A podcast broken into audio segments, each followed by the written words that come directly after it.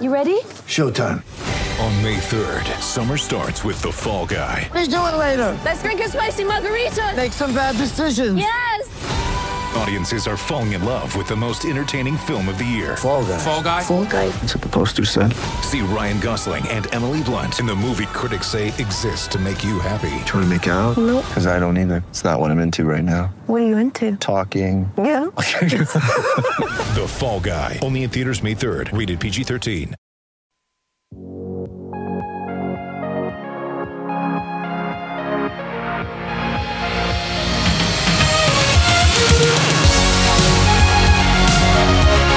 Welcome back. It is time for another edition of the Soonerscoop.com podcast as we just get back from Dallas. And uh, it is time for our post Big 12 Media Day wrap ups. We are now joined by Eddie Radosevich. Eddie, welcome back to the program. Thank you, sir.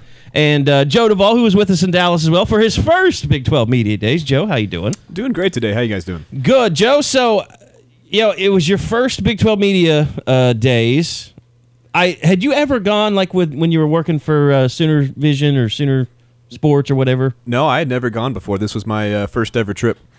So uh, just overall, a bit- and Eddie can tell you this. I thought it was kind of a a down year. Maybe I had it built up in my head to be bigger than it was, but it just didn't seem quite like the the uh, attendance maybe that that I was used to in the past. Eddie. Um, yeah, it was a little different. I mean, we were sitting there down Sunday night, kind of as everybody rolls in, everybody kind of meets down in that bar at the bottom of uh, the Omni, and uh, we talked about it then. There, there was a lot of people there, and I thought maybe just because that Baylor, the story nationally was such such a big thing, I thought it Yeah, was going might to be, be like people. like just everybody down there, but it it really wasn't, and I think that you know a, a lot of it has to do with. Uh, I I don't think stations want to spend the money to go down there, and then if you can pull it off FTP, that you know there's probably some stations out of Dallas and Waco that just didn't go. But yeah, I mean it was it was a little different, but uh, you know from the Oklahoma side of things, I thought everything went really well, and we'll discuss that more later, I'm sure. Yeah, and uh, Joe, I don't know if you were expecting like more weird or anything like that. There wasn't a whole lot of weird. There was my radio partner Spinozzi with his Grapevine Chamber of Commerce question, and he likes throwing an accusatory question at, at, at Bob Bowlesby every year. So that was probably about. There was some weird stuff that we're going to play for you during this podcast that, that was asked of Bob Stoops, and there was some chick asking about Pokemon. Uh, and none of the players were like, I don't play Pokemon. I don't know what you're talking about. And she just kept asking questions because it fit her story. Yeah. So, but Joe, just kind of your first impressions. You know, I don't really have a basis of comparison, uh, but f- from what I could tell, it, wa- it was. Uh, I mean, you guys might be selling it a little short. I mean, you're in that room and that uh, big ballroom where the coaches speak. Uh, looked like you know hundreds of reporters are there. It was a unique experience for me, uh, at least doing it for the first time.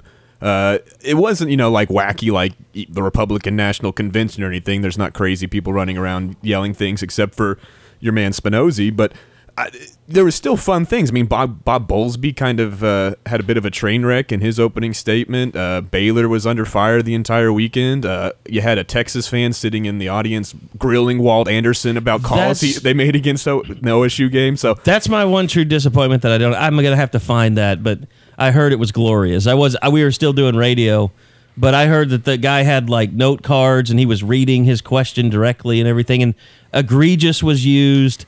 Uh, I need to find a transcript before we're done here, but he had all kinds of accusatory words thrown in there. Did somebody actually ever figure out was he like a reporter that just posed He as a worked for the? Texas Scout site. yeah, I think he was might So- have been an intern. He was he was young. Uh, I think he might actually still go to UT if I'm not mistaken. so that that, that, that could makes explain a lot. Cheap labor. Yeah, that makes sense. So, uh, you know, like you said, uh, I thought you, you know, the big stuff I thought you hit on pretty well. Uh, Mike Gundy's hair Oh yeah, yeah. uh, got Eddie Radosevich uh, featured on Barstool Sports, which is his favorite It's website. It's probably even more favorite website than Soonerscoop.com. No, they don't. They don't cover uh, recruiting news like we do.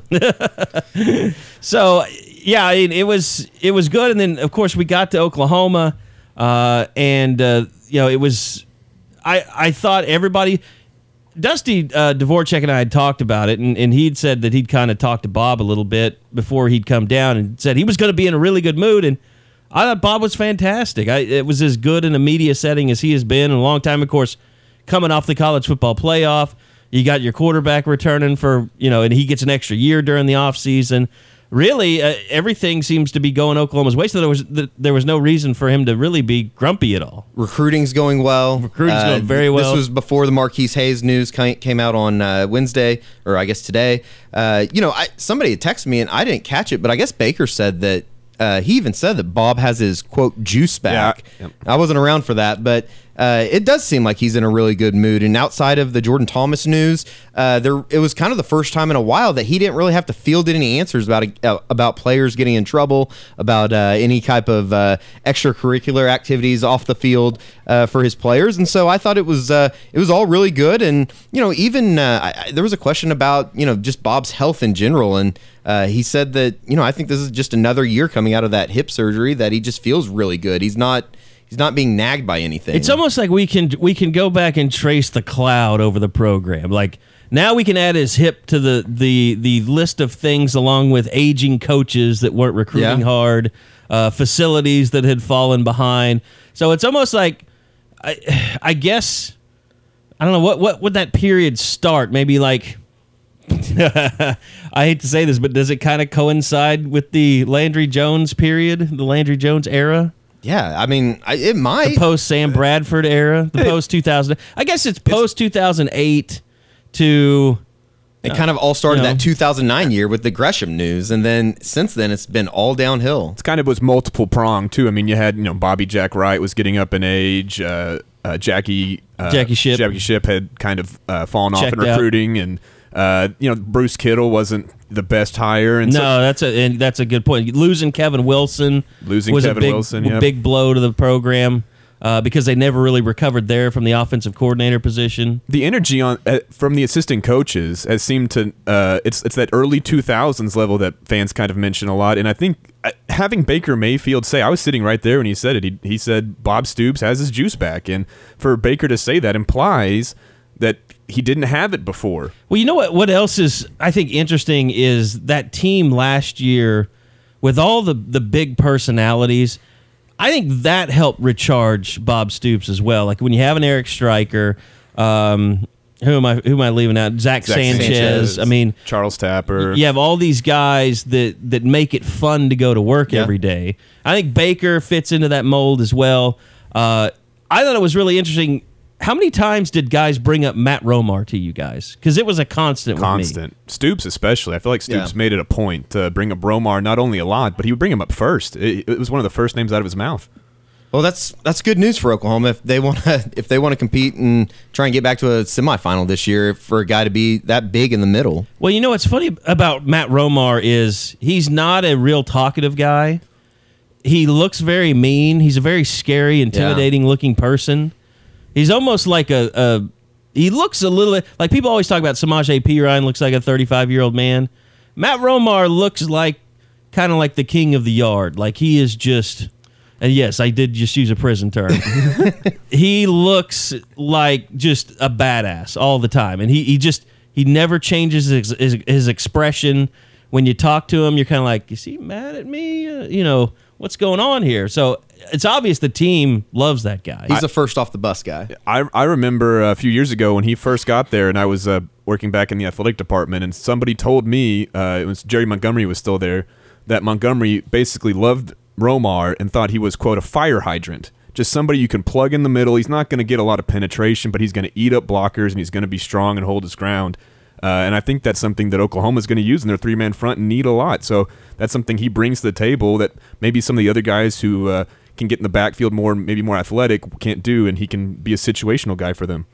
And the one thing that that did that really impresses me about Stoops after you know covering him for 18 years, uh, his confidence in this team it's not it's not a false confidence. He's not trying to sell you on things like the the only time I could think of Bob really talking like he was selling a little too hard was he was talking about Charles Walker.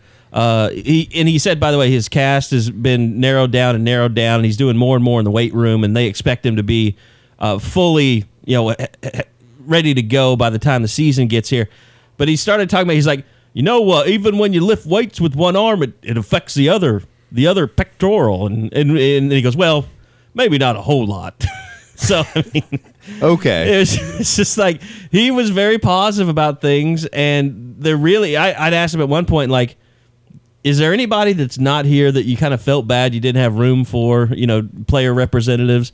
And uh, he named off like three guys. Like he feels really good about the way that this team has grown and matured over the summer. I thought it was interesting just watching the uh, like the Snapchat filters from the OU players uh, in the in the plane and everything on the way down. They were like joking around, and you could tell that Bob was sitting there with them and kind of joking around with Yeah. them too. And uh, it's just a very loose atmosphere right now, and I think that that's that's something that you want going into uh, you know the non-conference schedule, obviously, and the start of the season being so important. One of the big questions going into it, just personnel wise, was Jordan Thomas and his status arrested uh, earlier this month uh, for uh, assault and battery in a campus corner bar. Uh, and Bob Stoops uh, addressed that uh, several times uh, yesterday in Dallas. And uh, here he is on Jordan Thomas. Uh, nothing. He's uh, he right now is working through that process. Everything hasn't been decided yet. Uh, so once we know exactly what all the charges end up being, and you know that, then we'll have something to say about it. So you know, essentially, you reading between the lines, and I've talked about this on the site and on the radio. And the first thing I told people was, let's see what happens to some of these charges because uh, is this something that you know where Jordan Thomas kind of got into it with a, a bouncer and it you know it really doesn't qualify as assault and battery uh, I, I I think we have to wait and see what charges are uh, eventually put on Jordan Thomas before we decide uh, exactly how Oklahoma is going to handle him. And Bob Stoops, he wouldn't come out and say that if he was pretty confident or if he wasn't confident that this wasn't as bad as the initial you know reports had indicated. it definitely is not as bad as I thought it was. When we, you know, I wake up to news that this happened and we start investigating it, and It was uh, on a Thursday morning. I was on vacation. the, the worst I think time. I just woke up, uh, barely opened my eyes, got out my phone, went to the uh, Cleveland County Sheriff's website, found the link, tweeted it to you guys, DM'd it to you guys, and said, "Here, you deal with it." it was, and it was not good when you look up and the first thing you see is assault and battery, yeah. and uh, And first off, you think, "Oh God, was it a girl?" Yeah, Like, that, honestly, it's that's the bad thing. Yeah. It was like, who did he hit? But then more and more came out, and it's like, I don't know. You can't kick. You're you're not going. I guess you can, but you're not going to kick off a starter off the team for getting into a bar fight. I, It's just not going to happen. I think one of the interesting things, though, was I mean, I, I agree with you all. When that news first went down, I think uh, any uh, sane person thought that being kicked off the team was a possibility, and now it's almost a question of is he even going to be suspended? But he he wasn't being brought up unprompted. He if you you had to ask about Jordan Thomas to get people to talk about Jordan Thomas. Right. If you asked about defensive leaders, his name never came up, and it was noticeable. Uh, Jordan Evans, when naming guys that stepped up on the defense, he named six, seven guys, and none of them were Jordan Thomas. So uh, it's something that you can tell that he he's he's disappointing people at the very least. And I think you know you saw when OU was releasing some of their summer videos early in the summer, like they had Jordan Thomas front and center on some of that. Mm-hmm. Yeah. So you're right, Joe. I mean, he's obviously disappointed the staff. Uh, I think there are definitely some some issues he's going through, family issues he's going through, uh, where they're they're trying to be patient with him, trying to be mindful of uh, you know some things, but at the same time the kid's got a little bit of knucklehead in him. You wouldn't think that a chemical engineering major would have a little knucklehead in him, but he clearly does, and he needs to straighten some stuff out, or he's going to throw away a, a really good future. I mean, it sounds like he just needs to grow up, doesn't it? At, at I guess at the the bottom of all of it, just grow up a little bit, have a little bit maturity.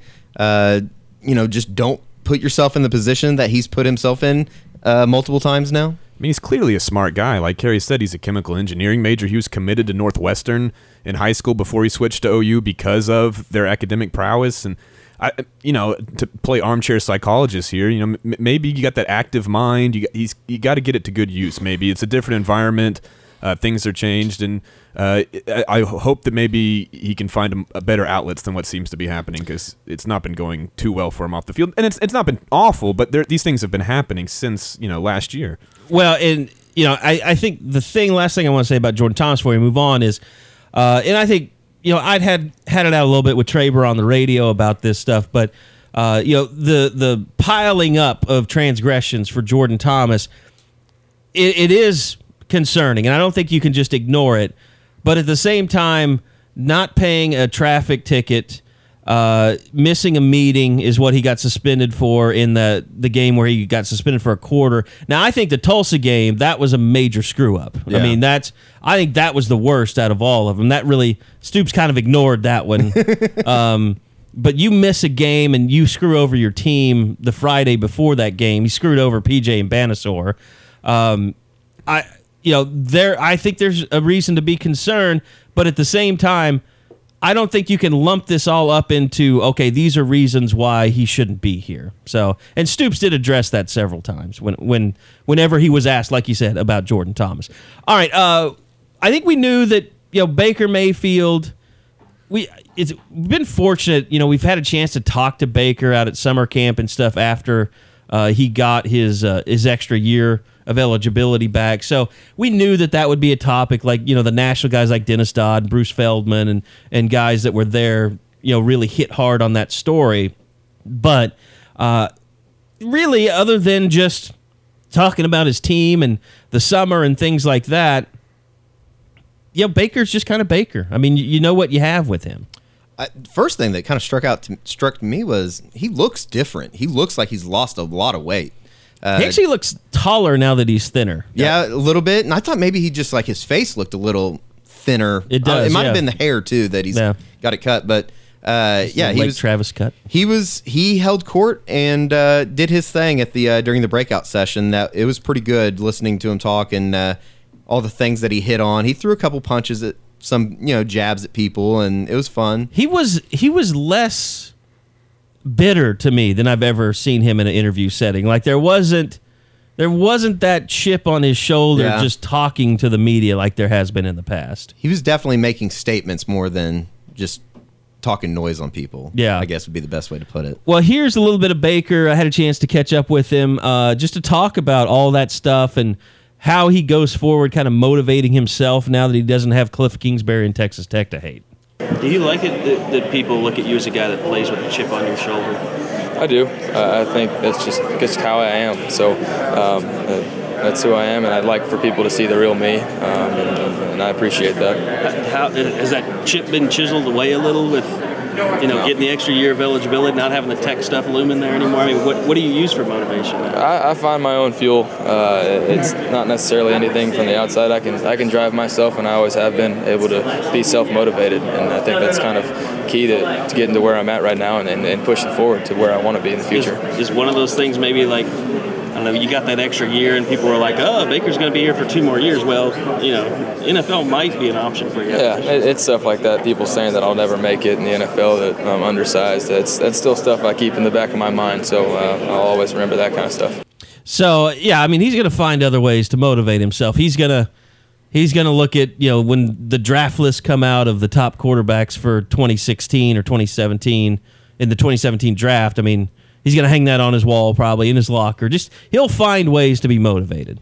Baker was Baker. Uh, he he's one of those guys where he's going to be authentic, and uh, at, he he even says that himself. He says, I, "I like to be truthful. I like to let people know where I stand. That way, you know, I'm not being fake. You don't have to worry about that stuff." And you know, he'll he would say things like, "If I'm going to go, uh, I'm going to find ways." To be motivated, that's how I kind of play well. I have to feel like I'm I'm fighting against something, and uh, he said it's not that hard for him to seek out some criticisms. And anybody who knows uh, college football fans knows that's true. There's going to be people out there that are criticizing him, and he can find it if he wants to. Uh, it's just about selecting the information he takes in. I'm so excited for October 22nd already. When he was talking about going to going back to Lubbock, Yeah, he- said he was going to catch tortillas from the fans, and And take a bite. yeah, he, he was talking about it, and I, I'm just already excited for that trip down there. Oh, he was snickering when he was talking about that. You could tell he was uh, he was being a little playful. He's going to have some fun with the fans down in Lubbock. Well, it's clear that the the Tech administration and Cliff Kingsbury. I mean, Cliff Kingsbury came out and said, "Yes, we supported the Mayfield rule. We voted for it." Uh, but he still has the fans, you know, to Yeah. to motivate him. So, and we know their fans are They're they're not giving him a break. We'll say their that. fans are they're the biggest a hole fans in the conference. Being on that field over the years, I can't. It's just, it, and it's not like, and they're not the loudest. They're not the most loyal. They're just the jerkiest. We need the JD Runnels sound right now. Yeah, That may have something to do with my warped perception of no, Tech I, fans. I think you're dead on. I I'm trying to think. Kansas State's pretty hardcore. yeah. West Virginia. Uh, West well, you had a little kid flip you off in the Kansas Yeah. State uh, galley That kid's probably like 13 now. in jail. in five more five more years, I'm gonna find him and I'm gonna beat his ass. West Virginia fans had a few choice words for my beanie with the little. Uh, bob I on remember top. that. Yeah. I remember you getting you you telling the story of being harassed. the thing about West Virginia is we've always gone up there when they're on uh, their, I guess, Christmas break or or lack thereof. So it's never really been like Yeah, it was up. empty, yeah. it's been it's never really had a, a full campus atmosphere. I guess. By the way, was anyone eh, are they the least or were they the most ignored team at Big 12 Media Days West Virginia? They were there on the day with Baylor, Texas and Oklahoma. Probably They're so. far from home, so they don't have as much media that are going to be covering them. God, if you're like a West Virginia beat writer, Big 12 Media Days is gold for you. You you basically just have free reign to ask whatever you want Yeah. to whoever.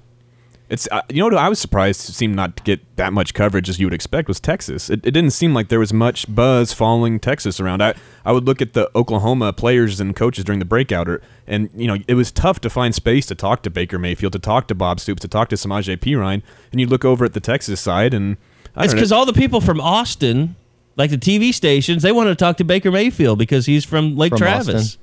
I mean that that was the thing. Like all the Oklahoma City TV stations. By the way, did you see what I was doing to their tripods?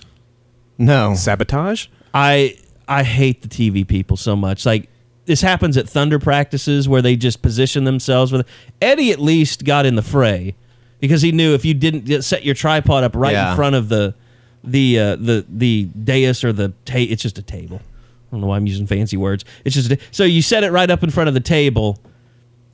You, you they have telephoto lenses. I mean, you don't have to put it right in Stoops. Like his their microphone or their their cameras lenses were as close to Stoops' face as my microphone is right now. I wanted to go through and just punch every one of you. That's one even thing. you, Eddie. I never understand that when guys like I was looking over at Baker Mayfield once, and there must have been 15 guys with hands and recorders and cameras less than a few inches away from his face. And unless you're doing like a live stream onto the radio where you need crystal clear audio, if you're just going to transcribe later, just just give them a little step back. You have to do space. this. You have to get up though. You have to get up there because if you don't, you'll just get blocked out by everybody yeah, else. I know. you got to fight. So- It's Dog. a it's a it's a fight that you have to you have to make. I'm still too soft. I have to get hardened, I guess. Yeah, we get hardened. Yeah, I just I just walked up on the stage and sat there and put my mic where I wanted to put it. I give no f's. The best is when uh, the ESPN guys you start getting in with them like during the season, during like post game, especially on the road. They're Uh, be- mean. yeah, I mean, you They will you have, jab you. You have to get in there. You have to get. That's why off season's so important for the uh, photojournalist. So you're saying that you're in great physical condition to deal I will with the be in a month. I don't think playing golf and drinking beer qualifies as working out, Eddie. Gonna tell you. I know, but No matter what your Fitbit says, I I I'll get there though. We'll get there. yeah, I can't say anything. I I haven't worked out in a week now, so. All right, uh, you know, one of the things that I think has kind of been overlooked, and I think we notice it more because we're at summer camps and stuff, and you see Samaj P. Ryan, and we haven't seen him for so long. And the first time you see him after a few months, it's always shocking. Like, holy crap, how is anybody that big? And we saw him kind of showing people how to go through rope drills, and it dawned on me like, hey, he had surgery in the off season Like, he looks pretty good. So I just couldn't help but one, you know, be kind of marvel at the fact that he recovered so easily from that surgery.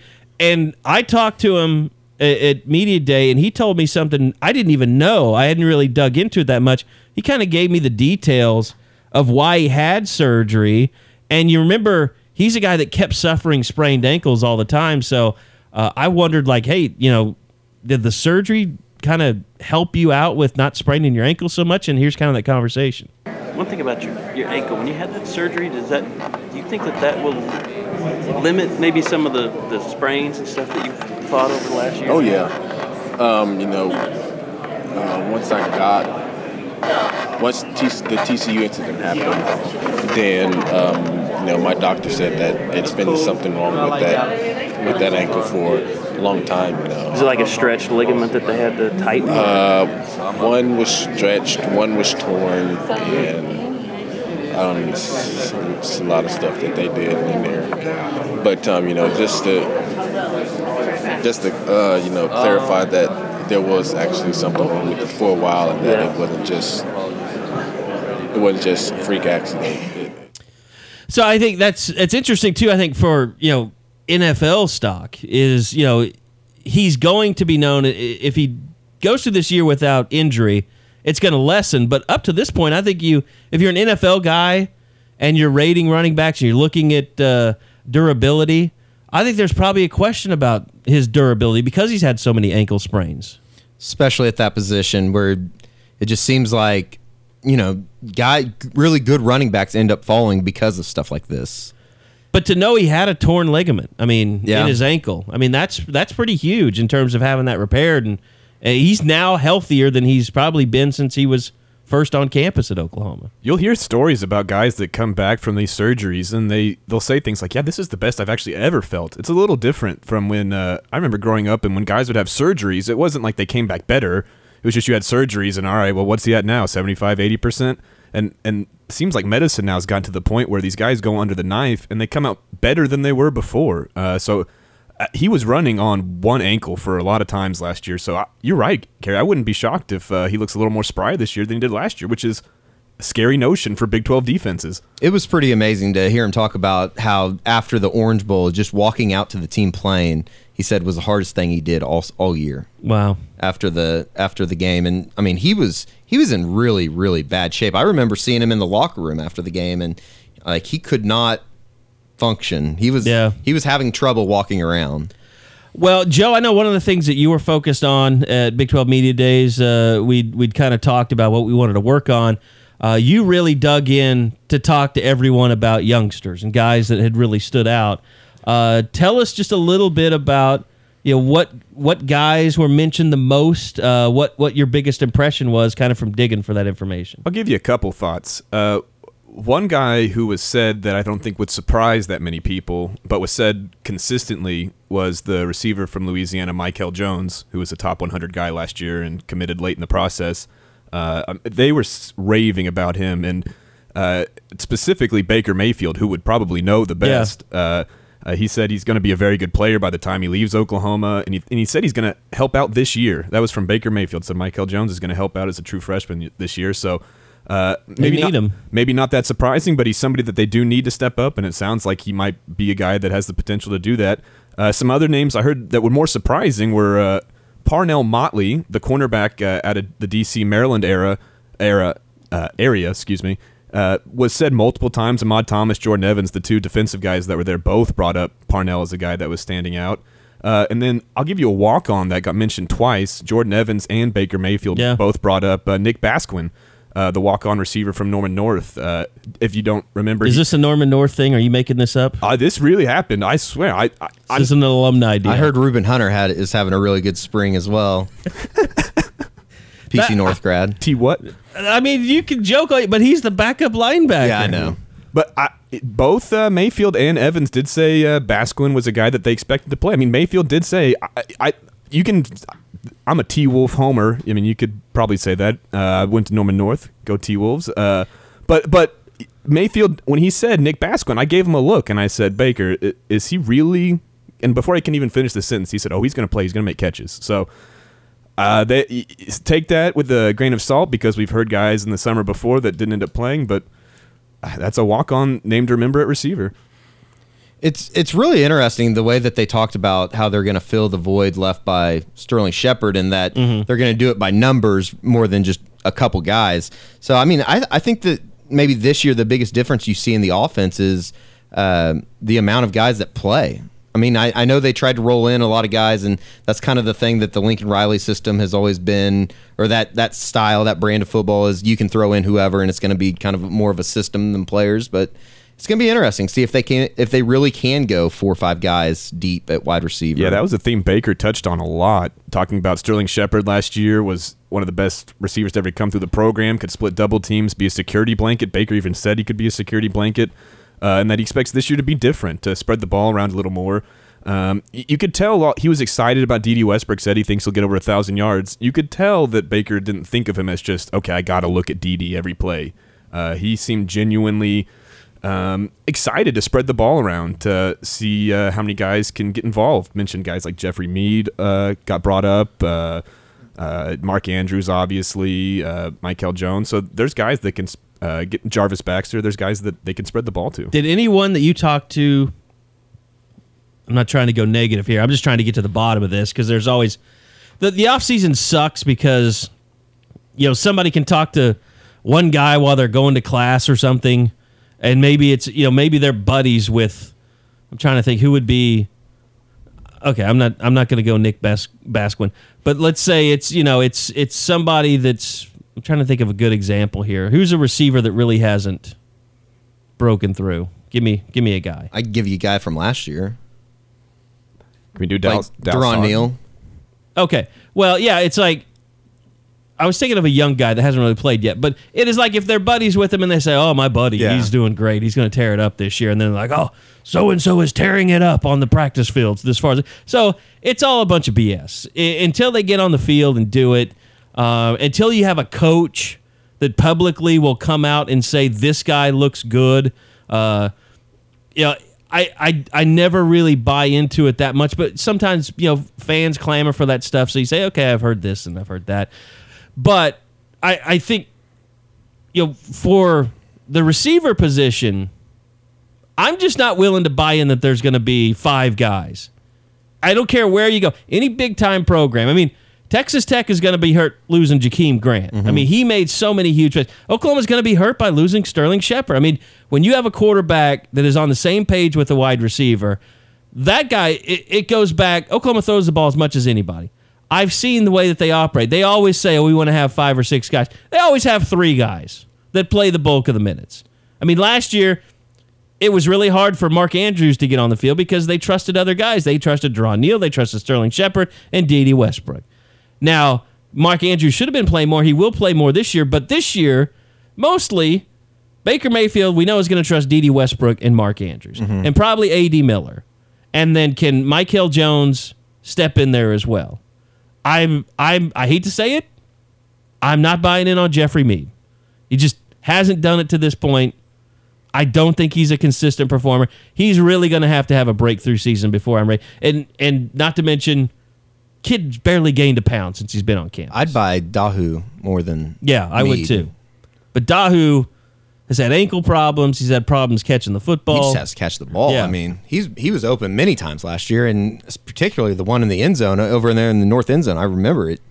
Uh, just we dropped could, it. We could build these kids up all we want, but you know, eventually you just get into a Dewan Miller situation where your dad thinks that you should be playing and you really shouldn't because you can't catch the football, and then on the last day of the season you rip the coaching staff. The guy I really like out of that group was uh, A.D. Miller. I think he's a guy that I I'm, I would expect. He to has step up. promise, yeah. Yeah. I, I think he's uh, he- not at this skill level, but he's like a Malcolm Kelly type. He's a tall, lanky receiver with some moves, and I I think he might be the big target that Jeffery Mead never could really be. On the outside. Perfect example of uh, buying in on summer hype, though. I was talking to Samaje uh, uh, on Tuesday, and he was talking about. I asked him how uh, Abdul Adams was doing during seven on seven and Mhm. stuff, and he said, "Man, we we really don't see the freshmen a whole lot. They don't work out in the same groups. The seven on seven stuff that the the freshmen are there." Samaje said that basically most of it is telling guys where to be. Yeah. and and then the other half is just for fun that they're out there doing their own thing. Yeah. coaches aren't out there, so that's why I think everybody on the board always wants all the summer tidbits, all these all these big news about who's doing what in summer in seven on seven. But when in reality, it's basically 14 guys getting together to play seven on seven in the backyard. Yeah, that's important to remember that these impressions are just really based on maybe not even watching, but just buzz of you know if these freshmen go out and throw the ball around, play a little game. Uh, then that some words will kind of leak back into the other players about who they think did well and played well. But that I mean that's just all it is. It's they're messing around playing football. Nothing too serious Yeah. is happening yet. And Baker, I think Baker is probably working. Like for instance, you wouldn't have all. You're not always going to have Dede Westbrook and Mark Andrews working with those freshmen. You're going to have Baker Mayfield working with those Yeah. freshmen. You're going to have Austin Kendall working with those freshmen, like in one on one. I mean, they're they'll they'll take time out to go work with those guys. but it's not like you know a state seven on seven tournament where the Yeah. entire team is out there at one time. So I'll now let's talk about the defensive side of the ball. Um, I know there's a lot. I'm going to throw this out there to you guys, and, and you tell me what you've heard. But I asked, you know, I, I like asking Bob directly, this guy, this guy, because if a guy really does stand out, Bob's going to rave about him, and it doesn't happen very often. Like you know what happened with Adrian Peterson, obviously. Um, but I asked him about Caleb Kelly, Mark Jackson. He actually doted on John Michael Terry as much as anybody. He said he loved all three of those guys, and all three of them don't look like anybody that they've had. They're just more impressive than than anyone that's come through those doors recently. But I didn't get like a, oh yeah, Caleb. He said they'll all play, but I didn't get like a, oh Caleb Kelly's gonna reestablish this position at Oklahoma. I mean, there's still a little bit of they're gonna they're very talented. They're very big. They're very physical. They'll play. But I never really got like, oh, he's definitely going to be a difference maker. Yeah, Eddie and I were uh, when they passed out the media guides and stuff initially. Eddie was flipping through the roster, looking at um, heights and weights and new guys' numbers and stuff, and he kind of paused at a number and said, and told me to look at it and said, "Look at what John Michael Terry. Look what they have him at 6'3", 241. I'm not quite sure. I, I realized that he was that big already, or if he's put on more weight and uh, could really fill that hole in the middle. I mean, by comparison, I think uh, what's Arthur McGinnis is uh, 6'1", 240. So John Michael Terry is already bigger than Arthur McGinnis. Uh, so That wasn't wouldn't have been a good thing last year. Though. No, not at all. so that's a good thing for both of them, probably. Let's put it that way. the the you could tell even going back to National Signing Day with John Michael Terry and the way that Bob talked about him, uh, there might be a little bit of that man crush developing. Oh, I definitely agree, Uh, yeah. that that Brody Eldridge, uh, Trey Millard, J.D. Runnels Mm-hmm. type man crush that Stoops forms for uh, players of of. It, it seems like they're all kind of the same guy, really Yeah. versatile.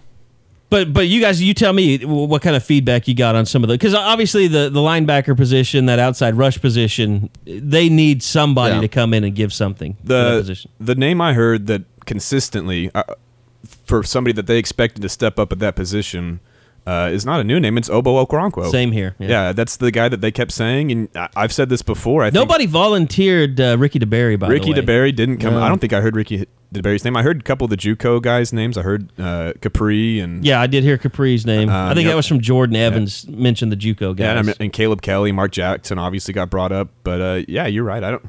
I, I talked to Jordan. I asked him specifically about Caleb and Mark Jackson, and he said that he kind of gave me the same thing that Samaje gave me about Abdul Adams. He said, you know, we're not in the same workout group. I've seen him do a couple seven on seven things. They will help us. Yeah. But, you know, it, it we're not going to know a whole lot until they put the pads on. They got to put the pad. I mean, that's the thing about this. They have to put the pads on. They have to start playing at the speed of what college. None of them know what the speed of college football is. And Caleb Kelly has the best shot because he's the best athlete out of all those guys. Uh, John Michael Terry is up there physically. He's ready to go. Can he handle the speed? Same thing with Mark Jackson. So it's it's. It, I'm not saying it's a crapshoot, but penciling those guys in right now, it's impossible. It just it, you just can't do it. What I think is interesting with Terry is, I mean, he played outside linebacker in high school, and then Oklahoma wanted him kind of as a middle linebacker.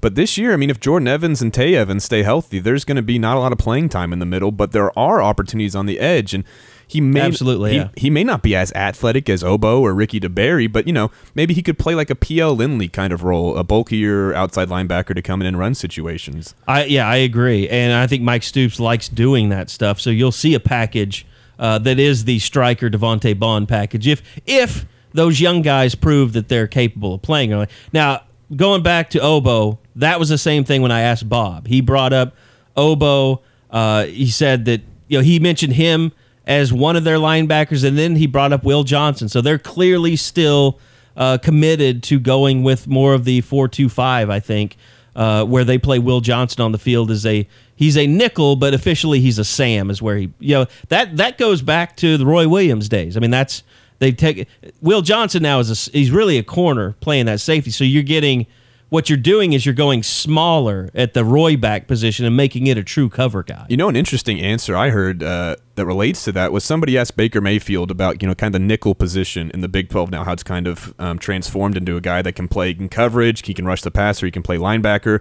and how do you deal with that pre-snap?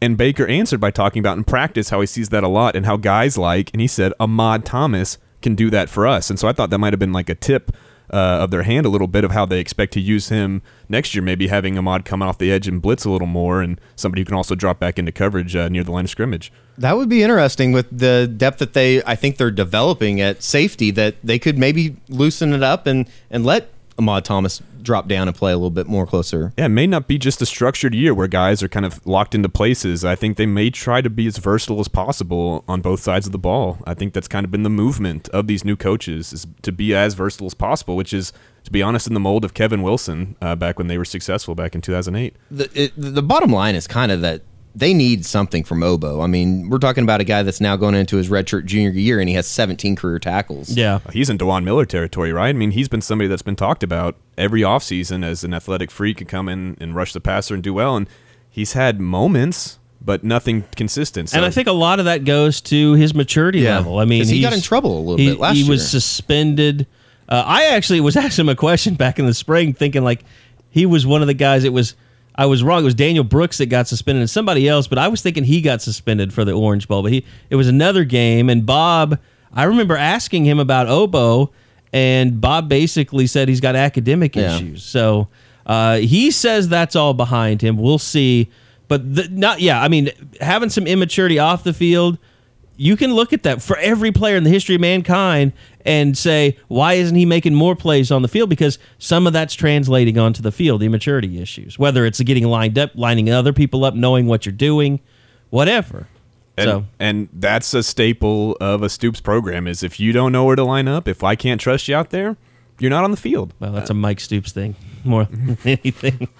That's a Mike Stoops needs a new water up in the press box because he just destroyed his last one. All right, uh, you know, we've talked about some of the new guys. I mean, obviously, you know, there's not a whole lot of secrets out there about you know what this team is trying to do. That you've got a an offense and a defense. I thought what was kind of you know one of the things I talked to some guys about was just the start of the season. You got Houston, uh, you got Ohio State, two of your first three games.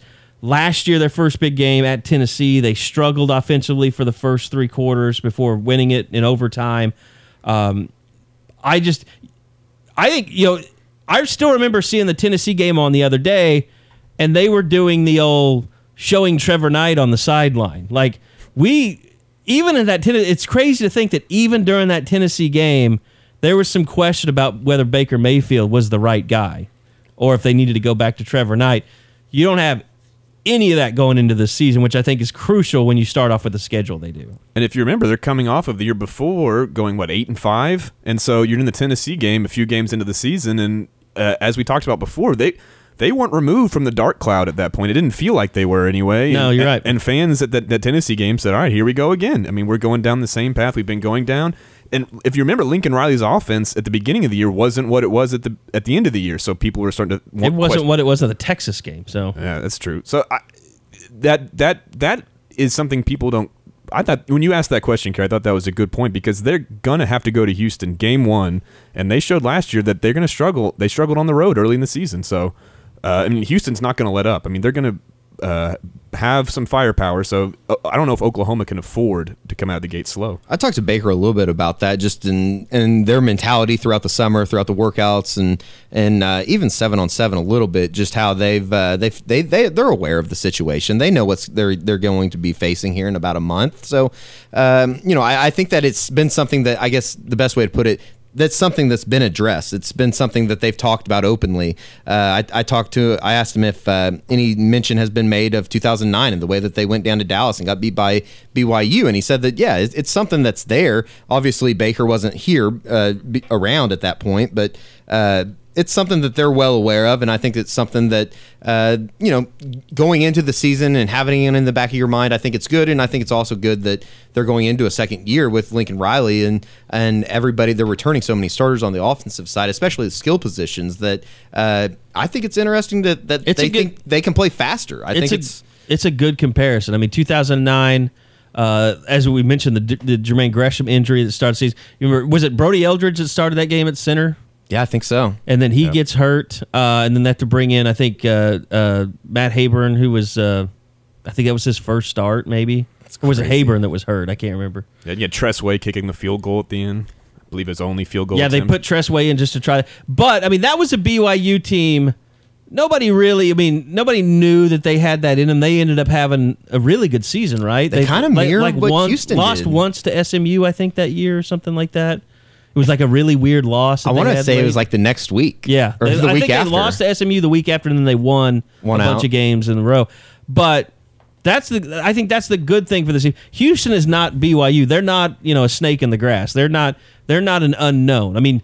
This is a game. I guarantee you, Tom Herman and his staff have put more hours in scouting Oklahoma, trying to find something. For Tom Herman, this is a six million dollar game. Yeah. I mean, it is a contract of his choosing at Texas, Texas A and M, Baylor, wherever he wants to go. Um, he knows that this game can make his career. Those Houston players know that this game can make their college career. So Houston, you know, if you're a Houston player, you get through this game, you can really think about running the table and maybe making a push at a playoff spot. yeah, Yeah, and I I think uh, I mean Houston's going to treat that as their Super Bowl. They're going to be preparing all offseason for Oklahoma. They're not going to even think about game 2. But I think the good news for Oklahoma fans from Big 12 Media Days was Baker Mayfield has this uh, sense of college football history, which I think is kind of cool. And he talked about how the opportunity to play in Houston Stadium against a high power offense like Houston, who his he's mentioned both his parents are graduates of the University of Houston, so he knew all about their history and Andre Ware and the Phi Slama Jama. And then he also said, "I'm excited to go to play Ohio State in our new stadium. You know, Oklahoma and Ohio State. Those are two great programs. I mean, it's it's it's he's you can see that genuine excitement that these are big, fun games. And I think when you're excited and positive going to the, into those games instead of nervous or lackadaisical, that's a that's a good sign. It was interesting that he said that if uh, Sumlin and Kingsbury would have stayed at Houston at the time of when he left uh, Lake Travis, Mm-hmm. he probably would have gone to Houston. it would have worked out for him. Oh Yeah. man, imagine that team. All right, uh, yeah, there were some lighter moments uh, at at the Big Twelve Media Days. One, we had some fun with it on the Sports Animal this morning. Uh, Bob Stoops, because he- here's the situation: Cliff Kingsbury was there on Monday. He's a beautiful man. I think we can all say that. Yeah. Uh, he was dressed to the nines. He looked fantastic. White suit, I think. like a cream colored kind of suit. It wasn't like a Kentucky Fried Chicken Colonel Matlock type white. Like he would he could wear those suits. But yeah, like the old double breasted, you know, white Matlock suit. But it was he looked very good, and uh, so people got fascinated, and he people were asking like, who is he wearing and all that BS that you Which is a question that Ki- when you ask Kingsbury, he knows what you're talking about. Yeah, sure. He knows. Yeah, he's into that stuff.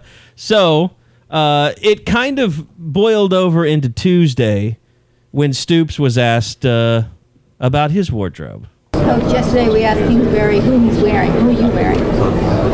What's that? Who are you wearing? What designer? Who am I wearing? Not sure. Whatever your wife wants. Yeah. I'm not promoting anybody. It is obviously it's no one fancy since you can't see. There's, there's no no sign on it. So Hans Hans Herman designs. My tailor. How's that? Give him some pub in Oklahoma City. So uh, HansHerman.com, you can go check it out if you want to have the same tailor as Bob Stoops. Hans Herman might be having a lot of business coming his way. I hope Hans Herman has a lot of business. Uh, he has a he has some kind of like a 1930s English car in his ta- in his office or something like it's a we went you could there is actually a video um what did I what was I calling it? A video testimonial from Bob Stoops on hansherman.com. And it's really bizarre because Bob starts talking without a sports jacket on or, or, or a suit a suit coat on and the guy comes and puts it on him as he's talking and he's got like the ruler around his neck. But the dude looks like uh, the second evil Cobra Kai owner in like Karate Kid 3 or whatever. he has like the long Steven Seagal slick back hair and stuff. It's Perfectly good. what you think a tailor Go should to be. hansherman.com and check out the the Bob Stoops video testimonial. I've also tweeted. Uh, if that site hasn't already crashed from from being too much traffic today. I've tr- I've tweeted the video too of uh, Stoops answering the question because his facial expressions are pretty good. Are well. they? I oh need yeah, to check that out. It's really good. I- I, just, I just like the way that she goes about goes about Well, it. she's it sounds, like, "What designer, bitch?" I mean, it's just it like sounds like it sounds like she's working for like GQ or something, and she's so put out that he doesn't Yes, know like exactly what exactly. she, what he's talking about.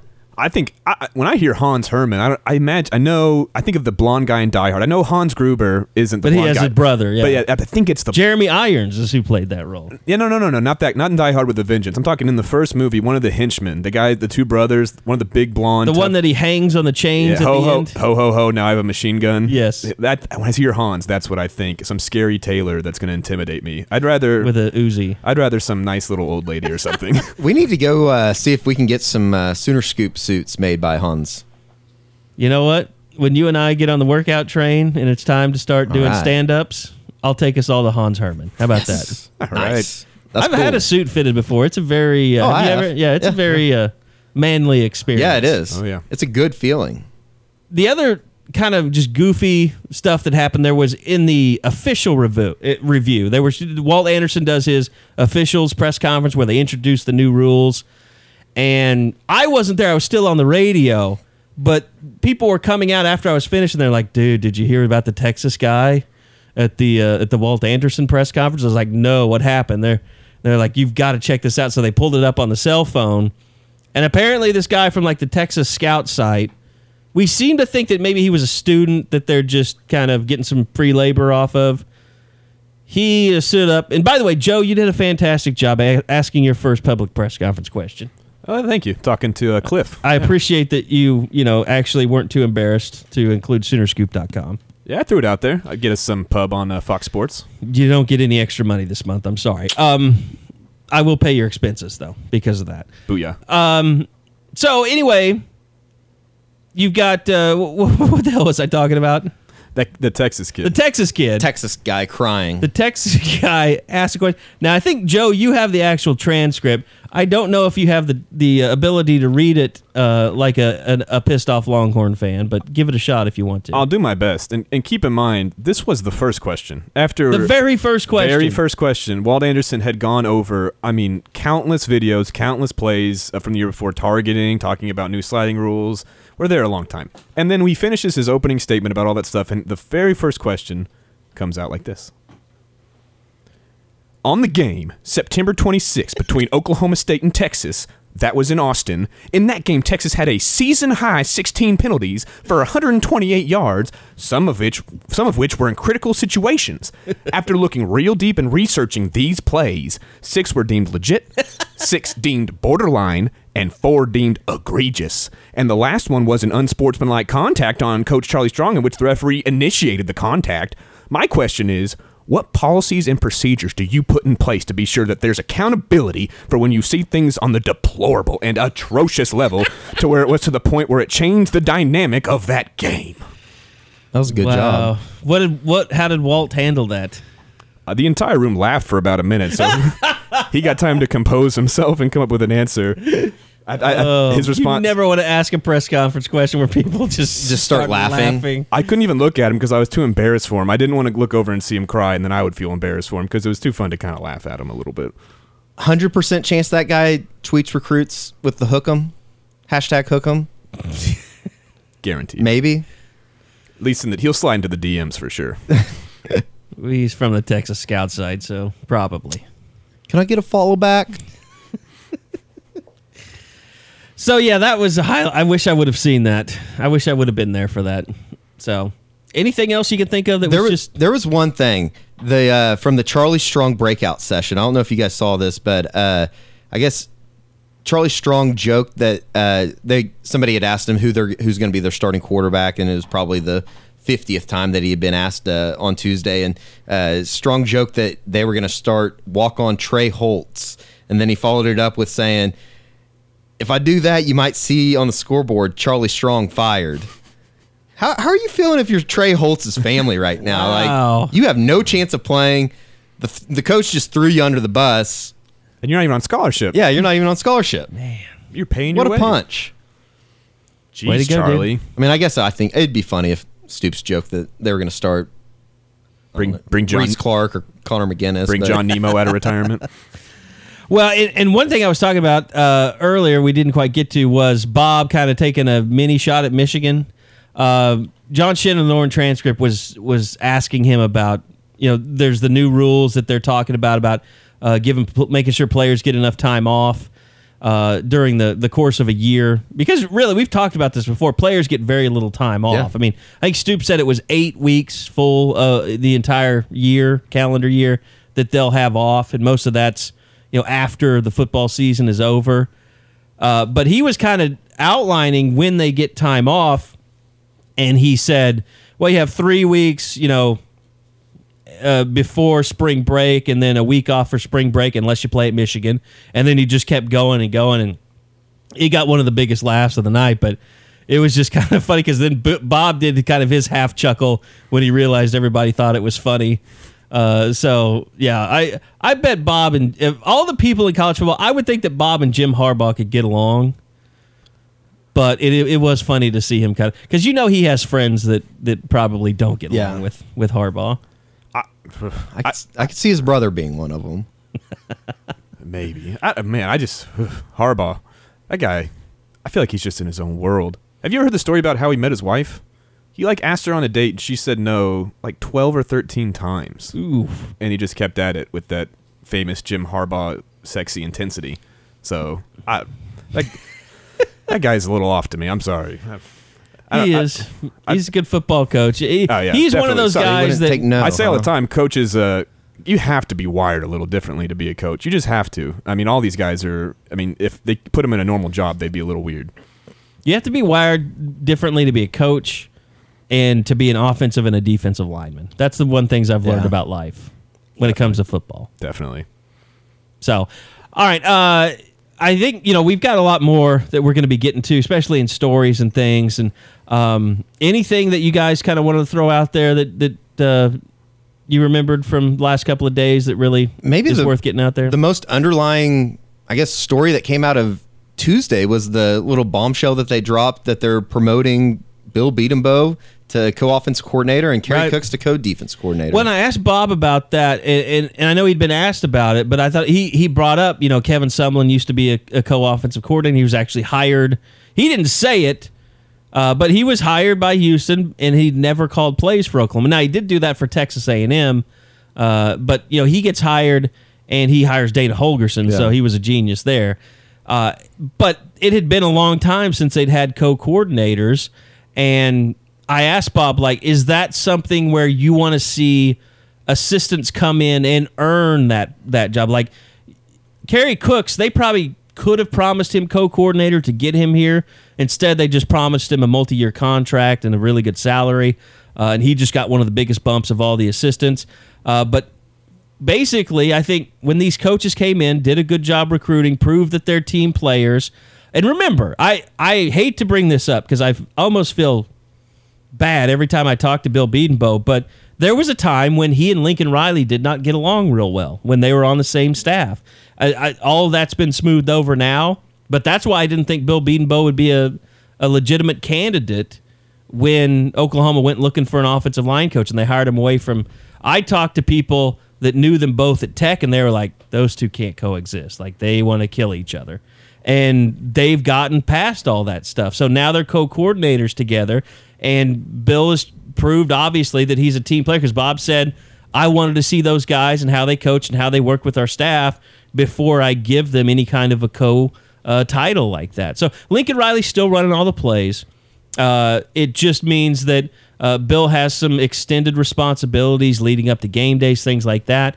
Uh, comes with a eventually comes with a higher salary, uh, more prestige. Same thing with Kerry Cook. So uh, it's really a way for Bob to reward it, and it, it pretty much shows that uh, he really loves the staff that he's put together. when you talk too. about the OU run game, there is a lot of credit given to Bill Bedenbaugh and the, the way that they scheme towards the middle of the year and then Yeah. even at the end of the year. Yeah, I was about to say that, Eddie. I wouldn't be surprised on offense, especially if they don't split it up into more of like a Lincoln Riley. I mean, he's going to call the plays and oversee everything and sign off on everything, but he'll be more of the passing game coordinator while Be- Bill Bedenbaugh's the rushing game coordinator, which is something NFL teams kind of do.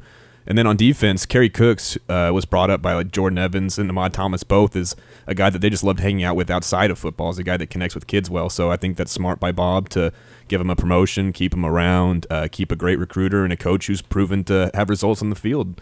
Uh, uh, keep him around, keep him happy. Uh, that's what you got to do. By the way, the other big thing, and I think we should hit on this right before we get out of here. Uh, the Big Twelve is a conference. We all we get done on Tuesday.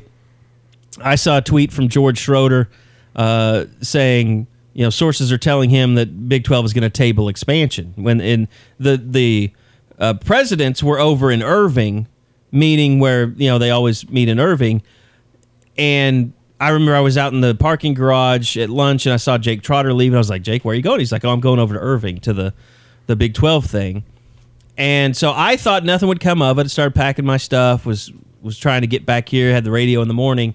Uh, you guys stayed there, and then all of a sudden, I'm on the highway, and I see a couple tweets coming out saying, uh, and you heard about the ACC stuff, but uh, right about the same time, and I see the tweets coming out. Big Twelve is going to explore expansion. I mean, it I, it blew me away to see them change that much over the last week. It, it's truly amazing, and it, it's so, it's so reactionary from uh, the ACC news that came out uh, with the them signing on to a long term deal with ESPN and starting their own network, and uh, you know, it's, once again, the Big Twelve is just left standing there, having to make decisions. Uh, I don't know about the, I guess, pretty much about the longevity of the conference, which I, I don't know. We'll see. I think that now, I think I, I was, I was adamant that there should be no expansion. Now I've come over to the side. Go get four teams. Do it big. Do I don't know that I'm at four. Big fourteen. I'm at look. I'm I'm kind of of the opinion. Well, I tell you what. Before we do that, let's hear from David Boren real quick, uh, as he talks about kind of the next step for this conference. Uh, now that they're going to explore expansion. Now they haven't officially said we're going to expand. They're just going to talk with other teams that are interested in joining the Big Twelve, basically.